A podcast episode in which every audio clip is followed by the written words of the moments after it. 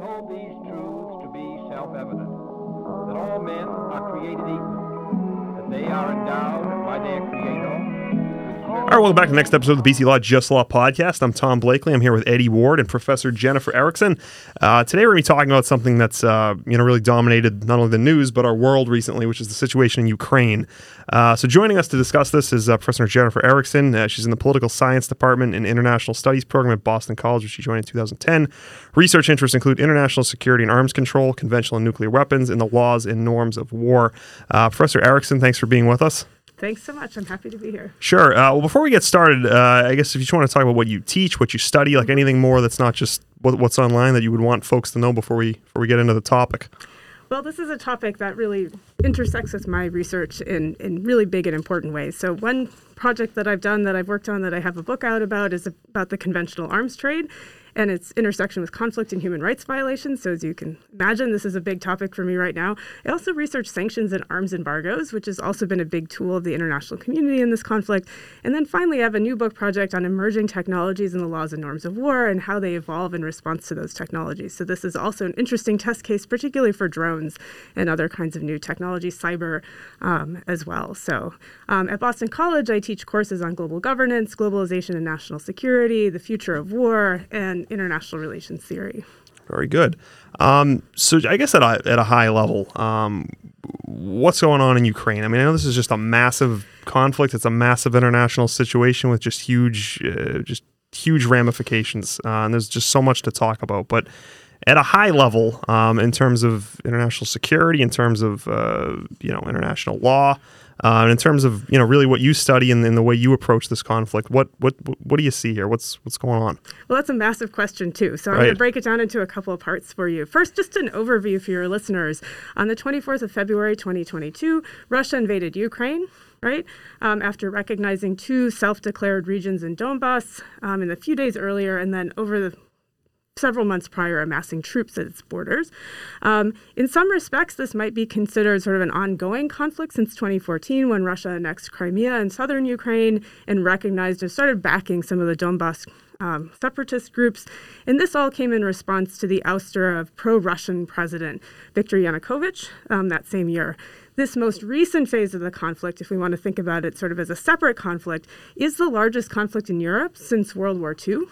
Um, and it's already produced about four million refugees. So this is already, in just wow. a few weeks of war, a really big um, event um, in international politics. There's a lot of debate, though, about what's going on here and really what is what is going on in Ukraine, right? Um, in many ways, there's an agreement that Russia's war is about sort of pushing back um, against um, Ukraine's kind of drift towards Western institutions. Um and um, adopting pro-Western policies, pro-Western or pro-democratic domestic institutions.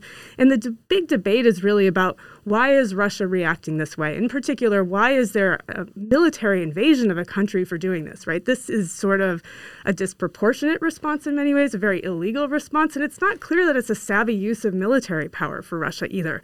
So all the things we sort of expect to explain conflict don't really add up here. So this leaves people sort of mired in debate about what's actually going on.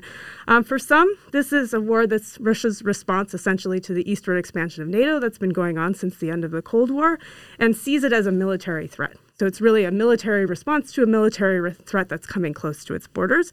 Um, post-World War Two, the then Soviet Union consciously sought to create the sort of post, um, create a pro-Soviet puppet states in Eastern Europe to create a buffer, essentially, between it and the West. It had been invaded by Germany a couple of times in the twentieth century. It was it just saw itself as an insecure position.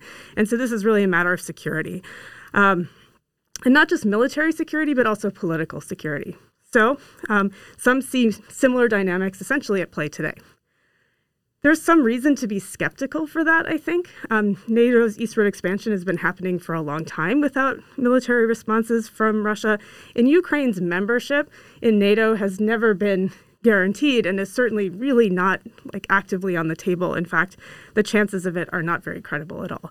So I could just follow up on that. Yeah. As I understand, in two thousand eight, uh, the Bush administration was really pounding the table for a membership action plan uh, for Ukraine into Uh, NATO, which obviously never ended up materializing, but what you know, a lot of folks have sort of talked about that. I'm not sure everyone understands the process for getting into NATO, but yeah. what's the background on Ukraine and, and NATO?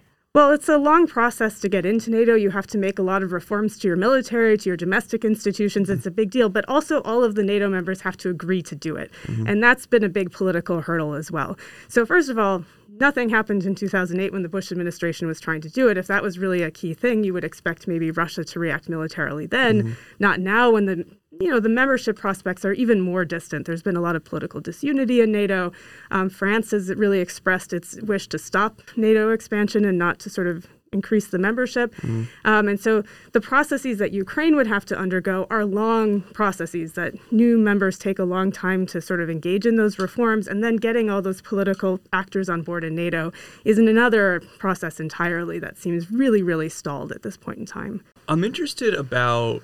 Um What you what your thoughts are about the U S strategically declassifying information about Russia's Russia's actions prior to this invasion? Um, I, I think I, I speak for a lot of people when saying I was surprised, you know, listening to N P R in the morning and uh, and the president or secretary of state would come out and say Russia is preparing to invade Ukraine, and and. Why do you think they did that? So this is an unorthodox approach, right? You say you were surprised. I think a lot of people were really surprised. But in retrospect, it really seems like an extremely strategic, savvy, and successful approach, um, especially by the United States and its intelligence communities. Um, it took a lot of political insight. It took a lot of bureaucratic finesse and diplomatic skill to pull this off. But there's still a question about why do this. Um, many point to the C I A director, Bill Burns, as being a key actor behind this strategy, and one who has a lot of insights into to Russia and into Putin in particular. And so part of this might be that he speaks Russian. He's done a couple of tours of duty in Moscow, both under Yeltsin and under an early Putin um, presidency. So he's got some insight into what's going on here. Um, and I think the approach, uh, I think this approach reflects three changes that he and other members of the intelligence community and the Biden administration have really understood and responded to. So first, I think it reflects the changed nature of warfare and an information-rich environment. There's a lot of open source information out there, and there's just a lot of information. It's hard for people to sort through and know what's going on, know what's accurate, what's not accurate, and what to do with all that information. So this is a way of packaging it and showing people, here's what's really going on. Um, second, I think it has to do with knowing the nature of the adversary, understanding Putin's Russia, and especially his mastery of misinformation campaigns. Um, and that this needed to be something that we needed to figure out how to push back against and combat. And third and finally, it's really about the nature of NATO and the sort of political disputes kind of going on within the alliance, figuring out how to bring skeptical NATO members or at least um, reluctant NATO members on board and using this as a diplomatic tool to sort of bring the alliance together. Do you think, and you know, obviously President Biden is a, is a an elder statesman, as it were, and he was certainly in the room in you know twenty fourteen when uh, you know Russia sent the little green men into Crimea. I mean, he had a obviously a, a, a firsthand uh, look at what happened then, and obviously you know then Obama was calling the shots. Um, do you think that you know sort of what happened and then, and you know Russia using disinformation, you know sort of sending in troops without you know uh, Russian colors on the uniform, you know basically exploiting what you might call asymmetric warfare? Mm-hmm. Do you think that the The, the the West, NATO, you know, or I guess to the extent Biden's calling the shots on this, how did those prior experiences dealing with Putin and some of these strategies perhaps color this approach to, to, to this latest transgression and this atrocity? Well, I can only sort of imagine. I don't yeah. have sort of deep insights sure. into to Biden's um, own personality. Um, but I have to imagine that if you've been in the room for these kinds of decisions and watched these events unfold in the past, as you suggest, that this has been a learning experience for those those leaders who've dealt with Putin and sort of understood over time kind of mm-hmm. what he's what he's capable of doing and what he's willing to do, both with information and with his military. So mm-hmm. I think this is kind of two-pronged, right? It's not just about information and intelligence. It's also about how far is he willing to go to sort of push his agenda. And it's pretty far, and we've seen that already. Can you just talk a little bit about how uh, the West has gone about responding to Putin and responding to the invasion, given the fact, you know, Russia is, a, of course, a nuclear-armed power. Putin has not hesitated to uh, to emphasize that. Um, you know, throughout media, there's, of course, this pretty stiff press conference where he, like, in, in instructs his, his, yeah. his lieutenants there uh, with respect to, to nuclear preparations. How, how do you respond to, to something like that? And how has the West responded through sanctions and otherwise? So I think the short answer is very carefully, okay. right? Um, there's been an effort by the West to say, engage with diplomatic tools, engage with sanctions, but come short of offering direct sort of military boots on the ground in Ukraine. And there's a reason for that. You don't want two nuclear armed powers to come sort of face to face in a military capacity. So we start by talking maybe about economic sanctions from the West and from the international community more broadly. Um, we can think about these as growing sort of in depth and in breadth as the sort of conflict in the lead up to the conflict have progressed. Um, in the lead up to the conflict, they were obviously meant to deter Russian invasion in the first place. So given sort of growing sanctions that it was meant to say, here, Russia is a signal of what's to come, don't do it, or it's just going to hurt more. Um, and now during the conflict, they are intended to be a punishment on Russia for its violations of international law, um, but also to compel it to change its behavior. Russia, if you keep doing this, this will just get more costly. This will hurt your economy. You want to stop, right? Um, in theory, the deterrence phase of sanctions is really hard to carry out. Um, it's hard to for sanctions on their own to really raise the cost to a leader of engaging in an action they really want to do and getting them to stop or like not started in the first place, right? Um, but they are at least easier than the compellence phase that we're now in. So it's even harder to convince Putin, who's put boots on the ground, he's invested politically, he's invested militarily, and to just use sanctions to say, this is costly for you, you should go home, is a really hard, um, it's hard to sell that. Um, The additional complication is that Russia itself, apart from its energy sectors, its rare minerals, is not deeply integrated into the global economy. It's not a big player, um, and it's not necessarily that connected to Western states. So the kinds of sanctions they might offer, financial sanctions, trade sanctions, import-export sanctions, and so on, they might have limited effects, especially since Russia has been preparing its financial sector for this for a while. Um, and so... When you say preparing their financial yeah. sector, what, what does that look like? So they've been knowing that there's a possibility for sanctions to hit and to hit hard if mm-hmm. the West can get it together. And I think there was some skepticism that the West would go as hard as it's already gone on sanctions. Um, but prepare alternate routes. So if you have to think about where are you keeping your money? Are you using Western banks? What kind of deposits are you using? Um, how does your financial system work? Is it reliant on Western financial institutions? Then you might try to say shift towards China or build in sort of extra reserves or think about how you can kind of give yourself a buffer essentially for when those sanctions hit.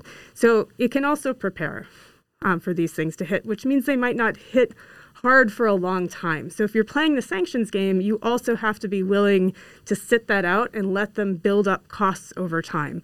And that means you need to, that political unity in the Western alliance and international institutions to last for a long time, too, and potentially accrue costs to what we call the senders of the sanctions, those who are imposing the sanctions. And they have to be willing to keep that up for a while in order to, for sanctions to have maybe some chance of being successful. But the chances for success here seem, you know, not not on the balance of favoring sanctions over the long term. Now, on the other side of sanctions, um, Western countries have tried to help Ukraine mm-hmm. by offering economic um, and even some military support in terms of sending uh, equipment. Germany broke decades-long policy yes. to actually send military equipment. Is there a chance that this sort of support will inflame tensions more with Russia? What is the cost benefit in terms of helping Ukraine without making it worse with uh, our, our conflict with the nuclear power? So I think we have some questions coming up, too, about the the weapons transfers and fighter jets. So I don't know if you want me to fold that in here or wait. Um, let me let me just kind of talk about arms transfers and military assistance more generally right now. Sure. Um, this is sort of the other side of the response, right? Punish Russia, but help Ukraine. Um, and on that, the U S has authorized uh, several... you know, millions, billions of dollars worth of spending at this point, um, especially for equipment orders uh, um, and so on, with cybersecurity funds, defense assistance, humanitarian assistance, and so on. I think what the United States has tried to do, um, it is fine for the United States if it wants to provide arms exports. It can do that. It's it's entirely fine under international law for it to do it. It's fine even under domestic law for the U S to do that. So that's not really the issue. I think it's more about how do you frame the arms exports? How does Putin perceive the arms exports?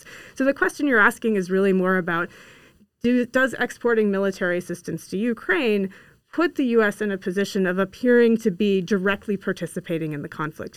technically, no, it's not been the case with arms exports that this has happened.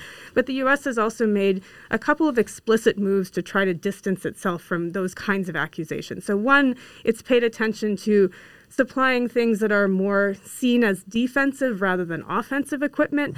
Um, so anti-air and when systems, you say seen, seen by whom? Seen by Putin and the Russians especially. So less so about the international community and more so about what does Putin perceive here. Mm-hmm. Um, and so the focus on sending defensive equipment rather than offensive, such as anti-armor systems, anti-air systems, defensive weaponry essentially, mm-hmm. and sending small arms and light weapons rather than major conventional weapons. So it's the U S has sort of drawn its own line in the sand and mm-hmm. has made a big point of pointing out that this yeah. is what it's doing, but it's not doing this other stuff. Mm-hmm. Um, and I think whether this matters or not, Putin's going to see what he's going to see. He's going to spin what he wants to spin. But I mm-hmm. think that this is part of sort of the U S strategy of saying, look, we're keeping we're keeping a distance from this conflict. So when you talk about, and I and I, and I do want to, I guess, jump to this this, this fighter jet mm-hmm. issue, and we'll, and we'll come back on some of these other um, topics. So you, you talk about, you know, defensive weapons. Everybody's familiar. I know there's been Uh, in a lot of papers, sort of these uh, profiles of how a Javelin missile works and how a Stinger missile, you know, mm. things that people weren't familiar with. And of course, you have, you know, th- those weapons which are generally seen as defensive. You're defending yourself from a from a tank, from a uh, attack helicopter, et cetera. Um, and then you have a lot of calls for for heavier weapons. Mm-hmm. And then you also have, you know, fighter jets. And there's a number of distinctions and sort of semantics that exist that I'm sure not many people are familiar with. And you just sort of drew on one of the uh, one of these distinctions between defensive weapons and sort of heavier weapons. W- what kinds of weapons are we talking about there? Obviously, Ukraine has been calling for, I mean, they've called for a no-fly. They've called for a lot of things. But what are the heavier weapons? Um, I guess there's a two-part question. What are some of those heavier weapons that, that could risk crossing one of Putin's red lines? And then could you just speak about this issue of of, of the fighter jets? Of course, Poland was willing to, to send uh, MiGs to Ukraine that mm. Ukrainian pilots were familiar with. The, the U S pushed back on that. Uh, can you just talk a little bit about some of those distinctions? So I want to be clear that these aren't Putin's red lines. Lines, right? Right. We don't have red lines from Putin on what constitutes an okay arms sale versus not. Mm-hmm. The, the Biden administration is trying to create this red line, but we're not really sure yeah. that Putin's going to buy it, right? It's it's fine, as I said, under domestic and international law to engage in these arms sales, um, but whether Putin actually says this is political distance, this is military distance, I accept that, um, is really on, on the side of Putin to decide what he thinks for himself, right? Um, and so primarily, the debate has been about fighter jets, um, and you want fighter jets that Ukrainian pilots don't need special new training to undergo. They want to be able to basically get into the jet and fly. So you're speaking uh, about uh, the, the MiGs as opposed correct. to like an F sixteen platform? Right. Okay. So Ukrainian pilots would be better trained in sort of former Soviet equipment. That's what they would be familiar with. So you want platforms that they're sort of familiar with so they don't have to go undergo a lot of training in order to be able to use um, the fighter jets right away. Um, the U S did greenlight NATO allies to send um, heavy equipment and fighter jets to Ukraine should they want to in early March. The debate about the Polish MiG fighters especially has been about, in some ways, how they would get there and how the U S would be perceived in participating in that. And in particular, I think the concern, the word on the street anyway, is that this is something about the airspace that you would have to use to get the fighter jets to and from Ukraine, from Poland, from Germany, and so on. Mm-hmm. And if you end up fly- flying those jets through contested airspace, mm-hmm. then it appears as though there's a more direct role in the conflict for NATO, and NATO really, really, really wants to avoid that. Can you talk a little bit more about the, the logistics of doing that? Because I'm not sure many people understand. I think you, you, know, you, you can think of like flying them from, do you fly them from Poland to Ukraine, to Ukrainian, because I'm sure there's international law and sort of other technicalities that uh, the, the, the Pentagon and other NATO allies have, have sort of looked at here. It seems like a pretty technical, a technical topic. What what what specifically is the is the is is, is where you run into trouble when you're trying to do something like that? I might not be the right technical sure. person to answer that question. So I think a lot of this has to do with flying them from Germany. My understanding mm-hmm. of this was anyway, and I'm I. Like, I don't have any deep insights sure. from the administration. I've just been reading online yeah. about what this is. And there was a lot of sort of debate about what was actually going on here, mm-hmm. um, sort of a messy timeline in terms of Poland saying they would do this, and the U S saying, oh, we, but we haven't actually approved that, and then sort of backing off of the deal. Um, my understanding was that Poland was going to get the jets somehow to Germany, mm-hmm. and the jets were going to go from Germany into Ukraine. Mm-hmm. But some of that might have involved flying through airspace in Ukraine that's contested between Russia and Ukraine. Oh, I see. And in doing that, if you're flying through airspace that Russia considers Russian airspace, mm-hmm. you're now in kind of their territory. And that looks really aggressive um, for an alliance that doesn't want to look like it's being directly aggressive to Russia. Gotcha. Um, so spe- you, you spoke of, you know, contested airspace. There's, you know, all, all sorts of, in terms of territory and mm. battle lines, and you see these maps every single day. Mm-hmm. Um, where, where does the war stand uh, at this point in time? So how is the war going, right? Doozy of a question. If we compare expectations from before the conflict started, how both Russia thought this was going to go and how everybody else thought this was going to go, from the Russian perspective, this is going really badly. Um, this is not what Russia expected at all. It expected a quick victory. Its forces have not performed as it or others would have anticipated. And I think it's been really surprised by Ukraine's ability to push back um, and the strong condemnation, too, that it's gotten from the international community. From Ukraine's perspective, then, the war is going pretty well. This has gone surprisingly Um, well, I think. Um, to some extent, I don't think this should surprise us. Being on the defensive is inherently um, having the advantage in conflict. Going on the offensive is much harder. Russia's on the offensive. It should expect this to be harder.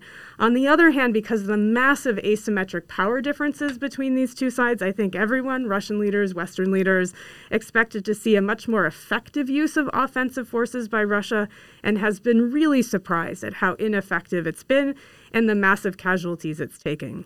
Um, we've been surprised, too, not to see a big cyber conflict kind of breaking out here. We've been surprised not to see more sort of dominance of airspace um, by Russia. So there's a lot that everybody sort of thought was was a given going in that just hasn't um, unfolded. I think how long Ukraine can actually hold out, um, it continues to be the question, right? It's shown strong resistance. Um, it's outperformed expectations. Um But it's a much weaker power. It's getting smaller equipment. It's it's not. It might have a hard time decisively winning, decisively pushing Russia out. Um, but it's going to continue to push, and this is because it's a matter of survival for Ukraine, um, and because it's getting at least supplies of assistance to allow it um, to keep going. Um, so it leaves us, I think, likely in a place where we have a protracted conflict that's really playing out for a longer time period because no side is decisively winning here.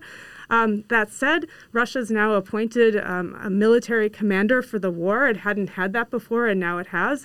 It's sort of concentrating its forces in the east, and there's expectations that it could start to go better for Russia, and if nothing else, Russia will start to be much more brutal Um, in its attacks than it already has been. Well, going off that brutality question, as Russia has regrouped in the east and left um, Kyiv suburbs such mm-hmm. as Bucha, we've seen horrifying images come out, and, and I'm wondering if if what Russia has done has constituted a war crime under international law. Well, you're law students, right? So you know that there has to be a process of investigation before anybody can sort of formally declare that to be a war crime. I don't know if your listeners would be familiar with war crimes. Is that something uh, you... Somewhat. We, we we do have uh, a number of international law programs, but mm-hmm. I think for the most part, I mean, these are things that people are primarily hearing about through the news, mm-hmm. which don't always explain a lot of those distinctions. Sure. So let me just say briefly what war crimes are and then kind of where sure. I think we stand on this question of has Russia committed war crimes. So war crimes can include especially breaches of the Geneva Conventions, of which Russia is a signatory, um, and that can include torture, rape, Um, willful killing, intentionally attacking civilians and other non-military objects um, like hospitals. Um, it can include extensive destruction of property be- beyond what's justified by military necessity and much more. Now, the International Criminal Court is now investigating Russia for war crimes. Russia's not a member of the International Criminal Court. Ukraine has signed the Rome Statute but didn't ratify it. So it's in this sort of um, dubious um, kind of territory. But a lot of Um, members of the U N have been pressuring um, the I C C to investigate. So the I C C is actually investigating. Um, although the evidence is still coming in, N G Os like Human Rights Watch have already been documenting specific instances of war crimes committed by Russian troops in occupied areas. Um, so targeting of hospitals also and other civilian buildings and sort of the bombardments, it would also be considered a war crime. And so the evidence does seem to be that this is happening um, and happening quite in a, in a quite widespread way. And so it seems likely that, yes, Russia has committed war crimes, but also unlikely that Putin or leaders in Russia would ever actually be prosecuted for them. Right. Um, so you spoke a little bit about how everybody, and I think every everyone's a good mm-hmm. term, media, analysts, what, sort of everyone expected uh, you know, something of a, of a rout in this conflict. And mm-hmm. obviously here we are. Uh, a significant amount of time later, and Ukraine is still standing in some ways, has, has pushed back the Russians. Has Russia's military been exposed? Mm. I think, you know, everyone would acknowledge that for the longest time, Russia's military, through pop culture, through really any lens you want to look at, is seen as this Leviathan, you know, just this this this Red Army of of old. And you look at the way this this has gone, and it seems like it's put a dent in that image. Like, what's going on there? It's pretty surprising. Well, I think a lot of that's the legacy of the Cold War. We haven't mm-hmm. really seen Russia actively fight a full-on conflict, mm-hmm. uh, maybe since Afghanistan, right? Mm-hmm. Um, so th- and it didn't go well in Afghanistan. It had to withdraw from Afghanistan. So in some ways, those kind of public images of a, an army, a military, and its strength are hard to shake over time. Um, but certainly, it's clear Russia itself has overestimated its capabilities here. So it wasn't just kind of these images in media. Russia itself, I think, expected a lot more um, from its military. And now it's demonstrating these shortcomings on the world stage for everybody to really see. Um, this is a war that's taking place in a much more public, um, observable format. We have a country that's much more wired with the internet. People have smartphones. They use social media. And so it's not just that Russia is falling short of expectations, but that that's on display for the public to see um, really around the world. Um, and, and so I think it's possible that this could change perceptions of Russia. Um, but it's hard to know that at this point in time, because we're really still, let's remember, pretty early on in the conflict. This could last for a long time. Russia's fortunes could turn, and that could really turn our perceptions of what that military can and can't do um, going forward as well. Okay.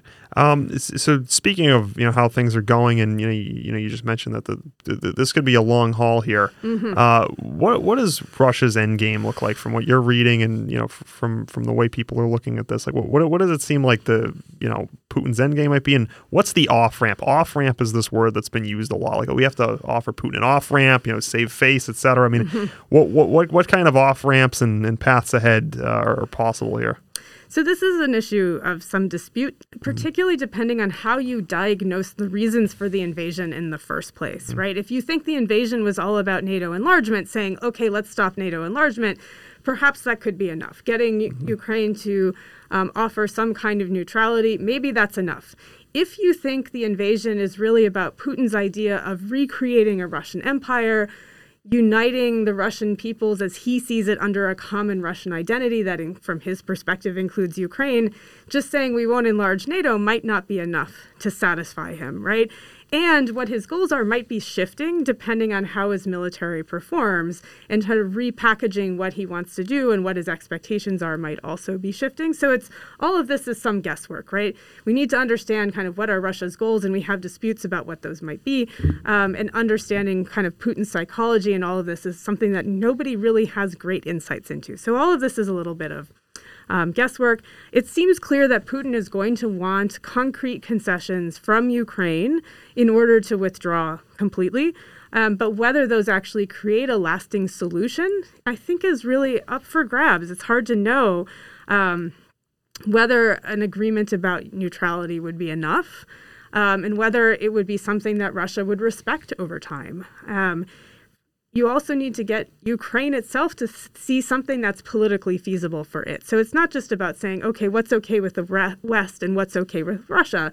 This is also Ukraine's own territory, its sovereignty, its political system, and it has to be okay with whatever the final kind of Um, agreement might be. So you're saying there that uh, ultimately it's up to Ukraine and sort of Ukraine alone what, what terms it comes to here. Yeah, I mean, it's, it's Ukraine, it's Zelensky and Putin essentially yeah. at the negotiating table, or not actually at the table, right. but um, it's an agreement between those two sides, with the, the, the West and NATO sort of hovering in the mm-hmm. background, but they're not actually sort of signing an agreement and parties to this agreement. Right.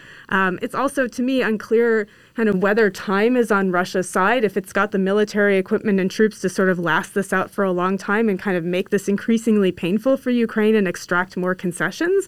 Um, But if conti- Ukraine can continue to wear Russia down and perform sort of above those expectations, it's going to be less willing to make some big concessions for its territory, its constitution, its political sovereignty, and so on.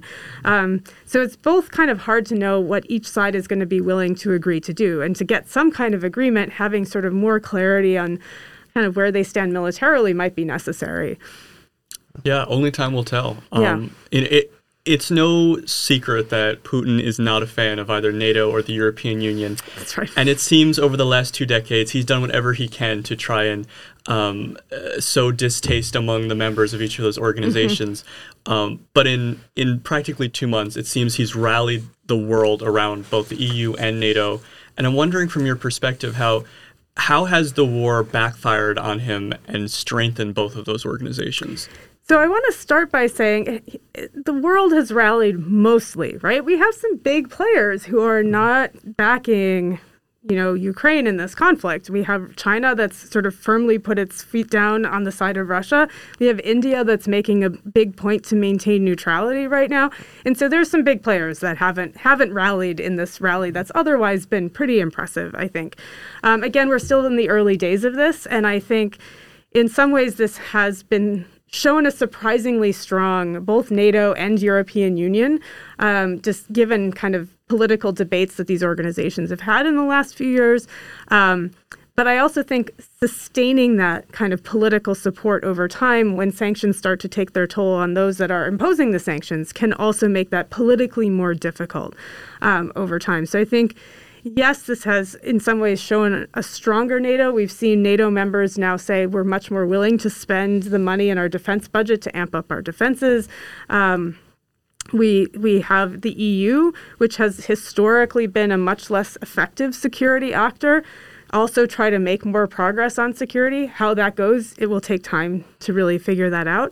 Um, but at the same time, I think NATO allies have learned that political change in the U S can mean change for the NATO alliance. So while things look like they're pretty solid right now, another election could send things in a different direction. So I think those NATO allies are going to continue to be skeptical of the United States, which has priorities other than European security kind of in its security portfolio and isn't necessarily going to be deeply invested in, in NATO over time.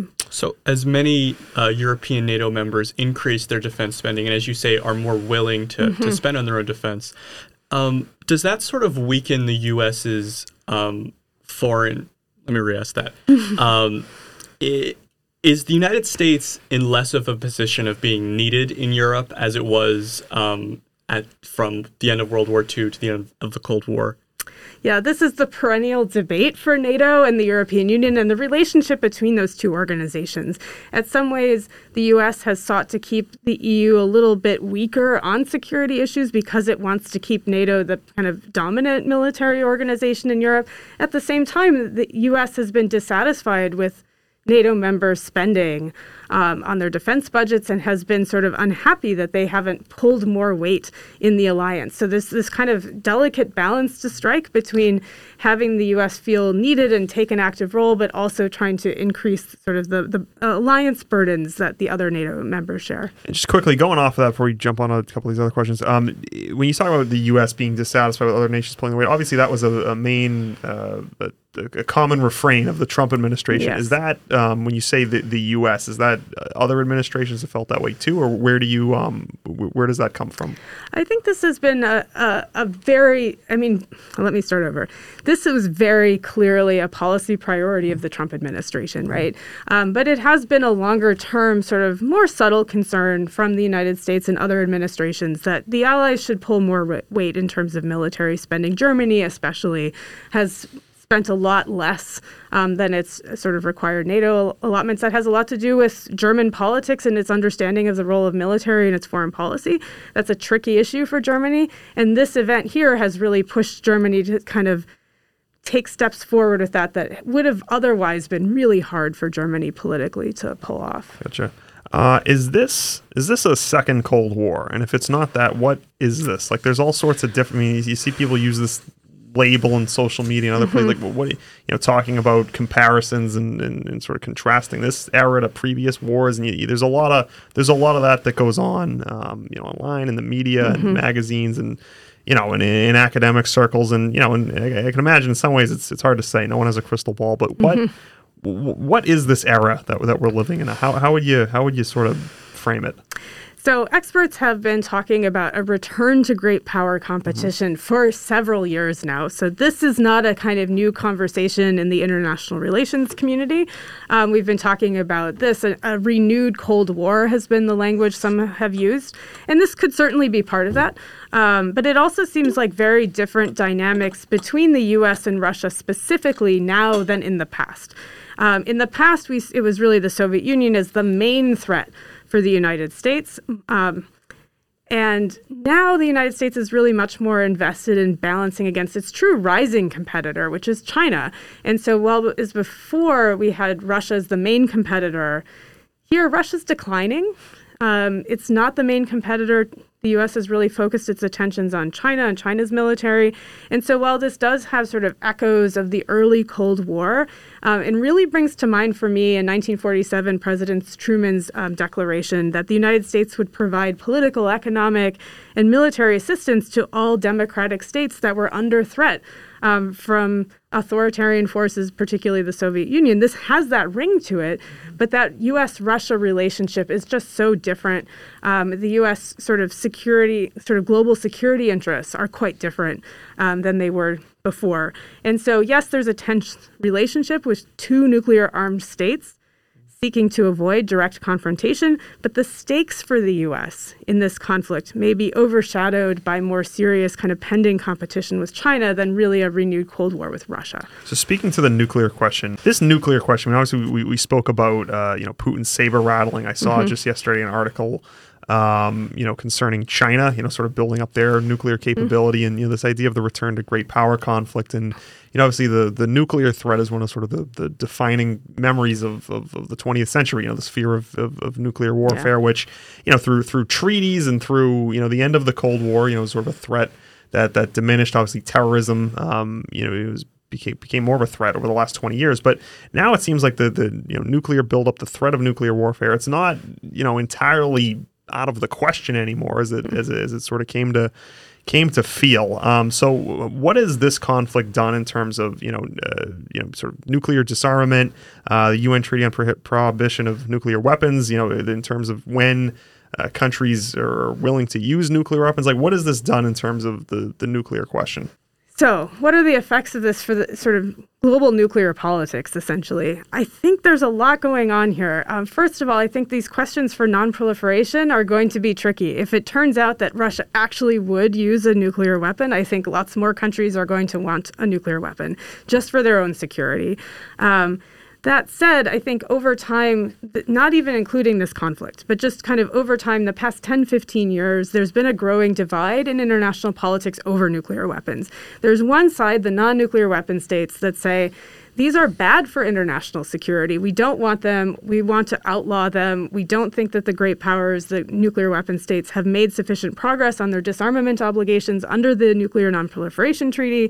And this is been to their great dissatisfaction, such that we have now the Treaty to Prohibit Nuclear Weapons, the Nuclear Ban Treaty passed in twenty seventeen, um, which, you know, is completely supported by non-nuclear weapon states with no nuclear weapon states members. It's seeing these kinds of conflicts that we're seeing now and tensions between the U S and China and U S and Russia make it even less likely, I think, than they already were to join the Nuclear Ban Treaty. Now, to be clear, I didn't think they were likely to join that treaty anyway, but this idea that you could delegitimize nuclear weapons when they become a much more sort of prominent, um, not tool of conflict necessarily, but maybe tool of brinksmanship um, and, and sort of coercive diplomacy, potentially could make this even harder.